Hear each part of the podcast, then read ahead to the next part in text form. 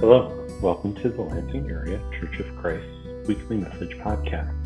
If you'd like to learn more about LACC, please visit us online at lansingchurch.org. This week, Doug Reaves preaches a message called Love Your Neighbor. The thing, oh, there we go. The thing I'm most nervous about is using this right here. So give me a second. So Josh and Michelle, they're out of town today, and Joel has fallen ill, and so you have me. But you don't just have me, you actually have me and Charlotte, my youngest daughter, because I've never done a PowerPoint or a Google slide or anything. So today's entire presentation is by Charlotte Reaves, an 11 year old. She would have done much better than me, and she's super excited. Yeah, she's, she's pumped for those lines today. So she may be a little influenced by me, I would say. So, um, so we're going to take a week off of thread because it's me up here. Um, Joel had a doozy of a lesson for you, so you can look forward to that at a different date.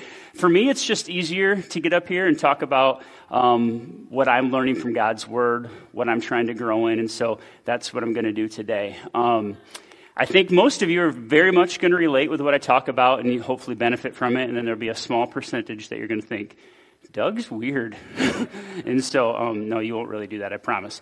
Um, because what we're talking about today is loving your neighbor, loving one another, loving your brothers and sisters. So I think you can all relate with that, and probably there's some room for growth in all of us.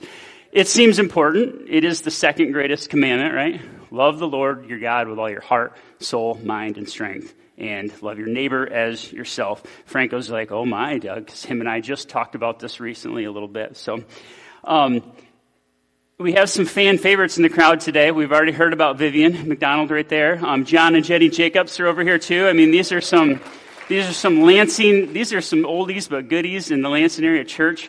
Um, so I actually didn't know John and Jenny was going to be here today, so that's a good surprise. Um, I did know Vivian was going to be here. Um, they're just top notch humans. I mean, like right up there, like special spot in heaven for sure for the McDonald family. Um, they had a tremendous impact on this church when they were here. Tremendous impact on me and Krista in our lives. All of my children should go up to Vivian and hug her and say thank you that I have such wonderful parents because I think John and Vivian, more than anybody else, really um, impacted me and Krista's parenting. We learned so, so much from them. And um, John taught me a lot about loving people. He was very, very good at that.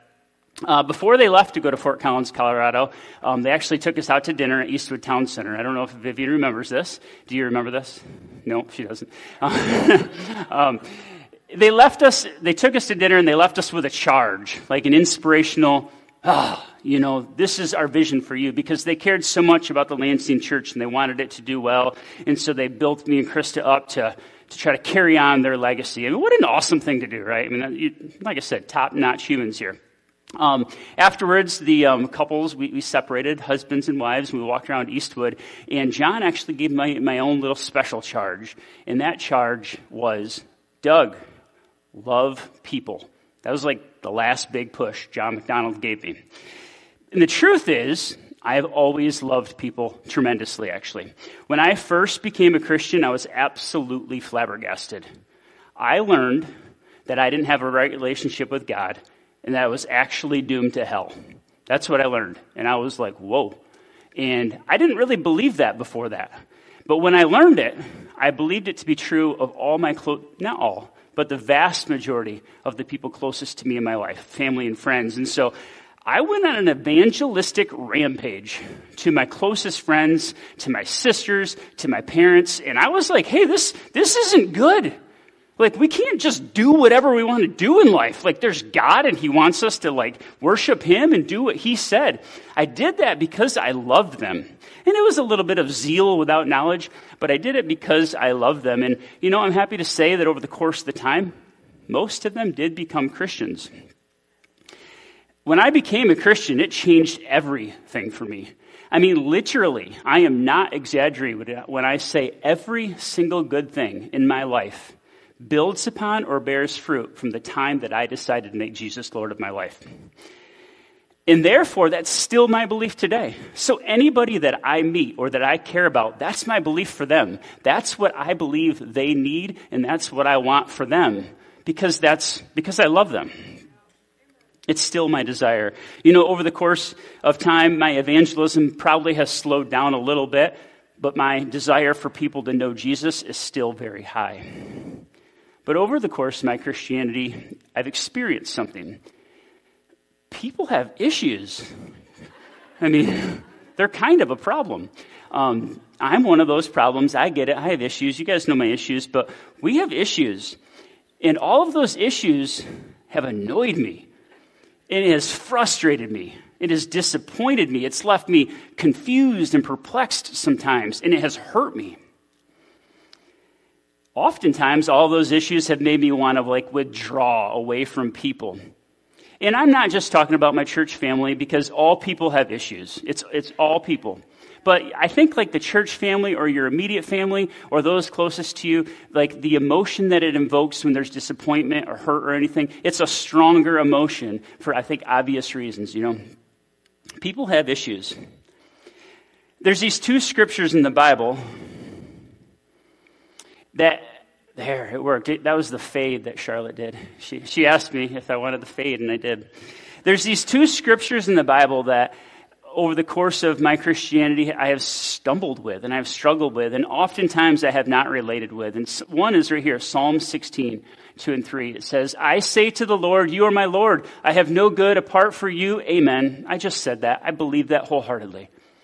As for the saints in the land, they are the excellent ones, in whom is all my delight. Mm, not always my experience or my feeling, unfortunately. Um, this is King David saying it, and that's how he was feeling. And if you know the life of King David, he had his son was trying to kill him, and like his mentor was trying to. I mean, but he this he was able to say this. The second scripture is Acts chapter two. We know this scripture really well. And day by day, attending the temple together and breaking bread in their homes, they received their food with glad and generous hearts, praising God and having favor with all the people. And the Lord added to their number day by day those who were being saved. And that just sounds picture perfect and awesome and, and just harmonious and wonderful. But again, being real honest, I haven't always, sometimes, but not always, just felt so into that kind of feel. I've wrestled with the whole extrovert introvert kind of thing, that theory of extrovert and introvert, and I believe I believe there's a lot to it. I, I, actually think I'm more of an introvert, but the problem with it is, is when I look in the Bible, I don't see those words at all, and I don't think that's an excuse at all for not loving people and withdrawing away from them. Actually, the, what I see in the Bible is this scripture that actually Franco shared with me recently, and I, I say recently because this is still something I'm working on. It says, having purified your souls by your obedience to the truth for a sincere brotherly love, love one another earnestly from the heart. In the NIV, instead of earnestly, it says sincerely. Sincere brotherly love. Even for the introverts, to all the people and all the issues, now, I'm wondering if any of you can relate. I'm wondering if I'm the only one that struggles with it. I'm sure I'm not. I'm sure at some point, at different times, we all struggle to love our neighbor. How can we feel frustrated with people, hurt, annoyed, or disappointed by people and love them? And I've learned that I can't do that because I'm not love. You know, Katie cited First John the first John scripture this morning, and it says that God is love. Doug is not love. You are guys are not love. There's many people here that may be loving, but you're not love. And I think that's so important to remember because sometimes what we do for people, though we think it might be loving, it might not actually be loving. Because what might feel right might not be right. God gets to define what love is. At best, what I can do is take the love that I have seen and be a reflection to other people because that's what's true. It comes from God. So if I'm going to love, I'm going to have to ask God. I'm going to have to plead with God to make me like Him. And I'm going to have to learn how to love from the Master. And so the rest of the time I have up here today, that's exactly what I want to do. Three points on how to love from Jesus point one is eyes of compassion. So I, I wanted lion eyes, is kind of what I suggested, but she went with this. She's 11, or she's 12. I don't know. She's something like that. 11. Is she 11 or 12? I don't know. Um, turn your Bibles to Luke 19. Eyes of compassion. I'm not actually going to read all of 37 through 44 because I don't need to. Um, you see over the heading right here is we have what's called the triumphal entry. So Jesus is coming out of, coming down the Mount of Olives and they're, they're throwing things in the ground and they're, they're worshiping him and they're, and the Pharisees are saying, quiet your disciples. And he's saying the stones will cry out, cry out if they, if I quieted them. And then I'm actually going to pick up in verse 41 right here. So triumphal, triumphal entry, Jesus coming down the Mount of Olives, going toward Jerusalem. 41 says, And when he drew near and saw the city, he wept over it, saying, Would you that even you had known on this day the things that make for peace, but now they are hidden from your eyes, for the days will come to you when your enemies will set up a barricade around you and surround you and hem you in on every side and tear you down to the ground, you and your children within you, and they will not leave one stone upon another in you because you did not know the time of your visitation. These people have issues. They have not recognized the coming of the Lord. Their view of what a king and a savior is is just wrong, and they haven't been able to figure it out. They are set in their ways, they are stubborn.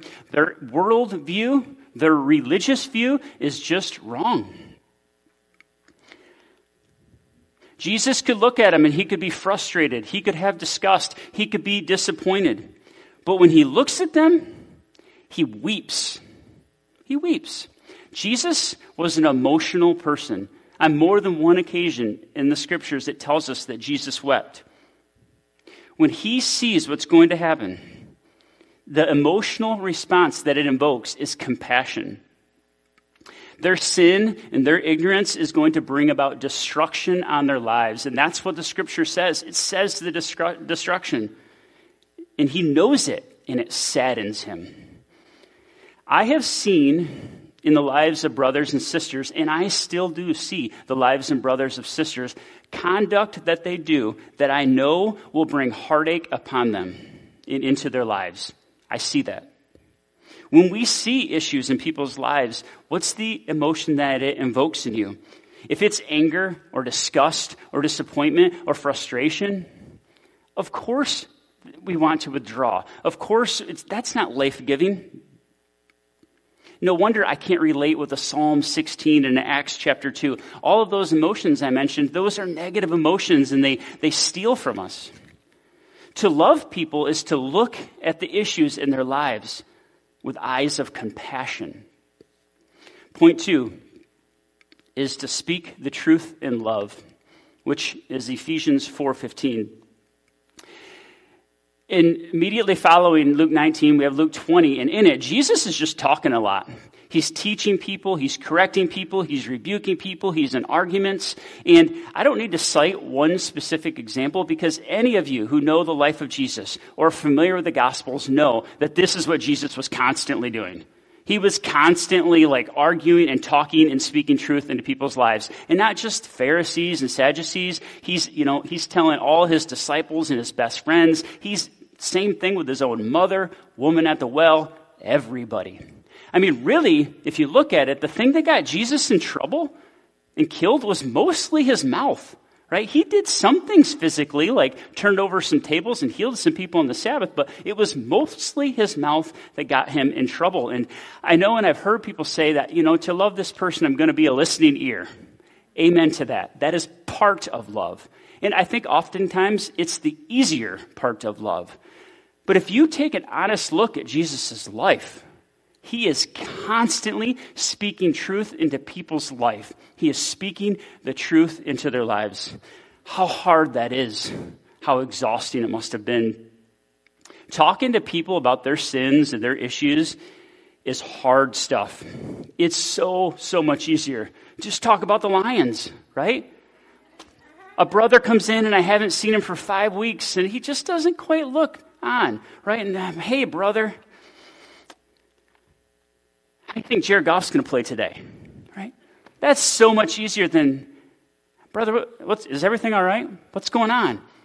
Hmm, it just got it just got heavy, right? You may have just committed yourself to something, right? It might be some follow up conversations. That's going to be a lot harder of a conversation.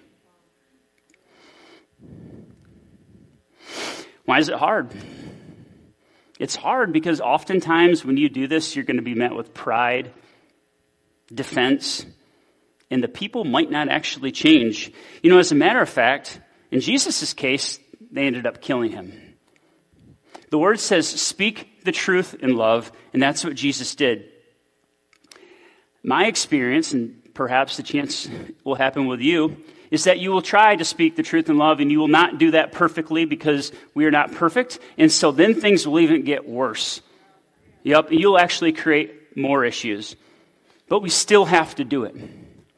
It caused more issues for Jesus as well. If you know a brother, and you know him at church, but maybe you see him at your kids' sporting events or you, you hear about him, and you know, he's just kind of got a potty mouth, right? Filthy language. He's just not the same kind of person outside of church as he is inside of church. And you know this to be true. And you don't say something, you're not loving him. You're a coward. You have to say something if you love them. Jesus would have done that. Speak the truth in love. Is there a side of that that we might struggle with more? Speak the truth. Do we not speak the truth because we're afraid of the response we're going to get? Because it might entail a pretty weighty, heavy conversation afterwards? It likely will. Do we not speak the truth because we're afraid that it's going to put kind of a wrench in that relationship and things are going to be funny from now on and awkward? And you know what? It might. But you know what might happen? They might respond and they might repent and they might grow and it might actually deepen that relationship to levels you could have never even imagined because that's God's will.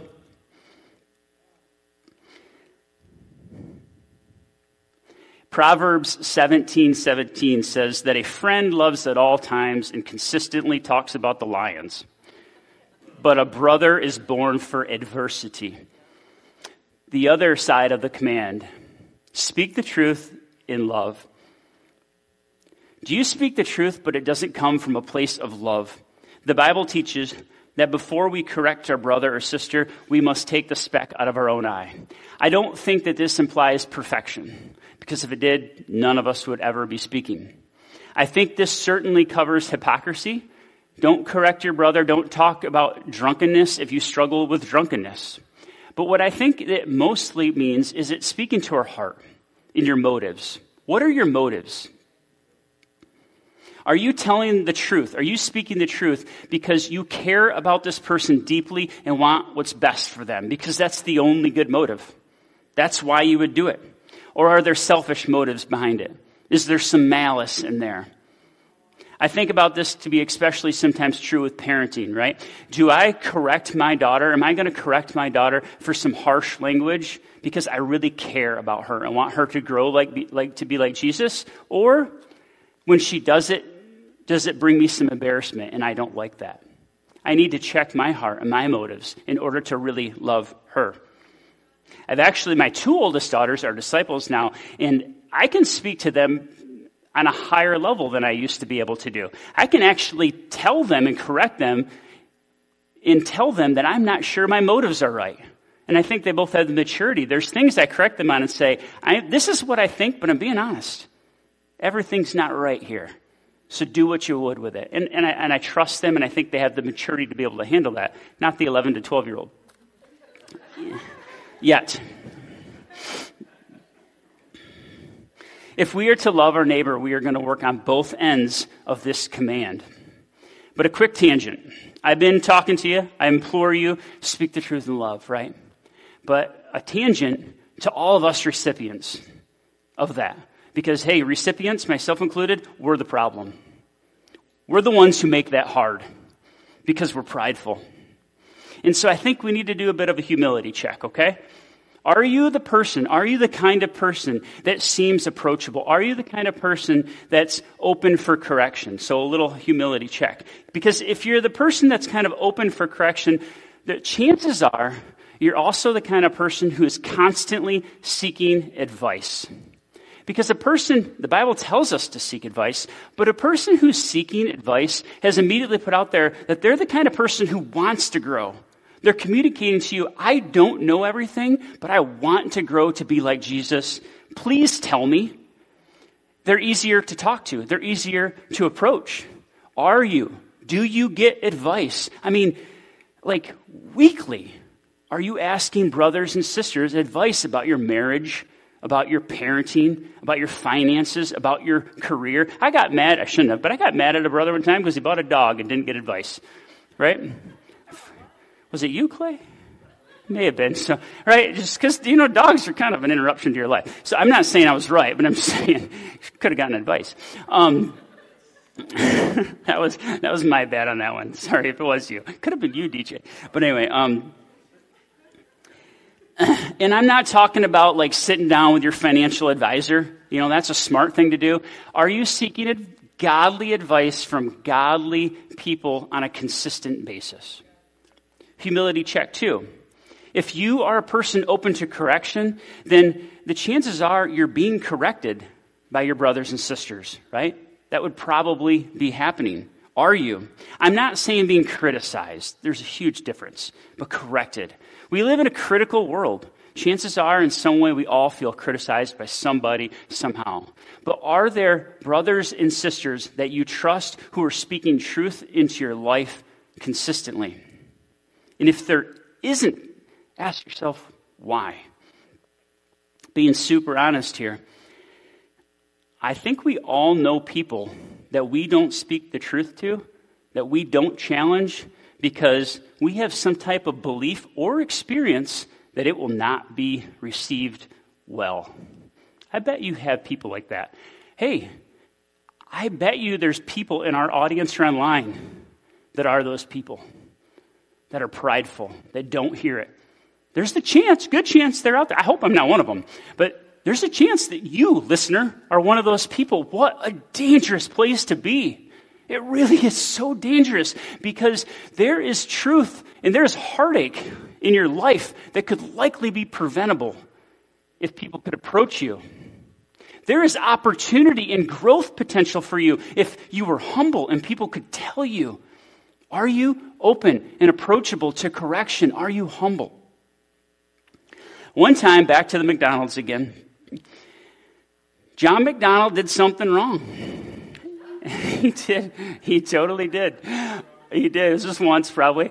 But he did something wrong, and I caught him. I was there for it. It made me kind of mad, and I spoke the truth. I, I kind of loved. Um, I was a little mad, but in reflection, I don't know it was perfect, you know, speaking the truth in love. But I told him about it because he did something wrong. John. Vivian, you're wondering what. You can ask me afterwards. I'll tell on him. I will. Promise. You know what John did? He wept. He cried. He didn't defend himself. He didn't get weird around me. He didn't ignore me. Our relationship didn't get worse. Our relationship got a lot better. He repented and he grew. He wept. Do you think that I felt heard by the man? I sure did. Do you think I felt comfortable being able to share with him? I sure did. Because of his humility and his brokenness over his sin, not only did he grow, I grew so much too. Because I, I was left asking myself, would I, would I have responded that way? Would I have been that humble? I was left asking myself, did I really speak the truth in love? I grew in both of those areas because of his humility. I think that to be a worthy tangent. But point three is how to love from Jesus is it's not about you.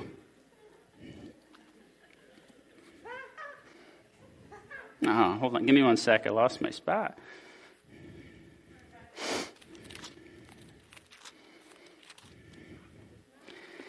You know, I encourage everybody to just at some point slowly read through the narrative of the crucifixion of Jesus from any one of the Gospels, all of the Gospels, and see what sticks out to you about what Jesus is thinking about during that time. And I think it'll be really obvious what he's thinking about. He is thinking about everybody except himself. To the daughters of Jerusalem who are weeping, he says, Daughters, don't weep for me, weep for yourselves. To his mother, he's, he, he's thinking of mother, and he said, Woman, you're with him. He's setting up her to be taken care of after he's gone with his buddy John. To the criminal next to him, he says, Today you will be with me in paradise. To his buddy Peter, he's looking at him in the eyes when Peter betrayed him, but not in a like condemning, told you so kind of way, in a kind of way that in a few days is going to lead his buddy back to repentance. In Luke 22, 23, 33, let's see what he's doing. And when they came to the place that is called the skull, there they crucified him and the criminals, one on his right and one on his left. And Jesus said, Father, forgive them, for they know not what they do. And they cast lots to divide his garments. Father, forgive them at the very heart of Jesus is that he wants the very best for people. And he knows what that is it's forgiveness, it's to have the right relationship with his Father. And in order for people to have that right relationship with the Father, Jesus is going to have to be mocked, abused, and crucified. But for Jesus, it's worth it because it wasn't about him, it was about them. It's about us. To him, it was about us. For us to really love people, we have to learn that it's not about us. It's not about our rights or our feelings or our opinions. I ask you, are people more important than your rights? That's a tough one because we live in a country that's so adamant about our rights. And I love the country I live in. But are people more important than your rights? Are people more important than your opinions? You know, do you see things differently on some topics? And, you know, that's okay. It might not be okay, but it might be okay as well. But are those opinions preventing you from loving people? Can you take the opinions and put them on the cross and nail them there? Are people more important than your feelings? Are you willing to be hurt? In John 21, Jesus tells Peter the kind of death that Peter is going to go through to glorify God. Legend has it he was crucified like Jesus upside down on the cross. Author of life decided for the book of Peter, that's what's happening for you, Peter. Upside down crucifixion so that I'm glorified. Would you do that? What if that was in his your, the writing? The will for you was that. Would you do it? Hopefully it's some not that. It was for Jesus, it was for Peter. Hopefully that's not for any of us. But if it was it to be would you be hurt by your brothers and sisters? Would you be hurt in the church? Would you be hurt by your best friends if that brought glory to God? If you had to go through pain in order to learn love, so then you could demonstrate on love to those people that hurt you, would you be willing? What if that was in the writing for you? It's hard, but would you be willing to be hurt to love people? When you decided that you become you were going to be a disciple of Jesus, the answer to that question was yes because you decided to follow a Lord who went to a cross and died for people. Jesus' very best friend betrayed him at a very bad time, and he kept loving him. I've learned for me, I've got to get out of my head. I've got to let go of those internal conversations I have where I convince myself that I've been slighted or my time's been wasted I've learned I just have to give people the benefit of the doubt. Because you know what? The chances are I didn't understand or interpret that situation correctly or misheard it, and there's nothing to be hurt by. But even if there was, maybe that's God's will. I've got to see that there's something so much bigger going on, and it's not my feelings or my rights or my ego. God is to be glorified, and that is so much bigger. It can't be about me. As I conclude, I want to tell you that I am growing in all these areas, but I very often fall short. Probably like today while preaching, I've done that. I really only credit myself with one thing, and that is that I haven't given up. I keep praying that God's going to change my eyes to be like His when He entered Jerusalem and He wept.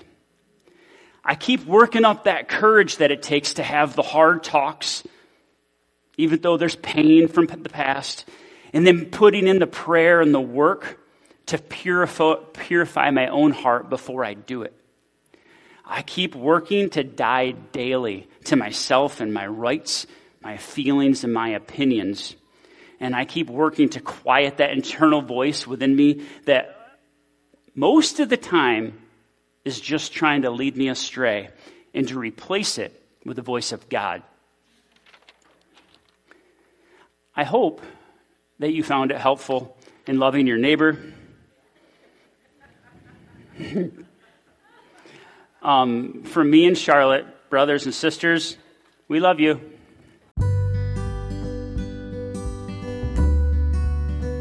Thanks for listening to this week's message from the Lansing Area Church of Christ. While we're happy to share this message via podcast, we'd love to pray and worship with you in person. To learn more about our services or to connect with us, please visit us at lansingchurch.org. Have a great week and go with God.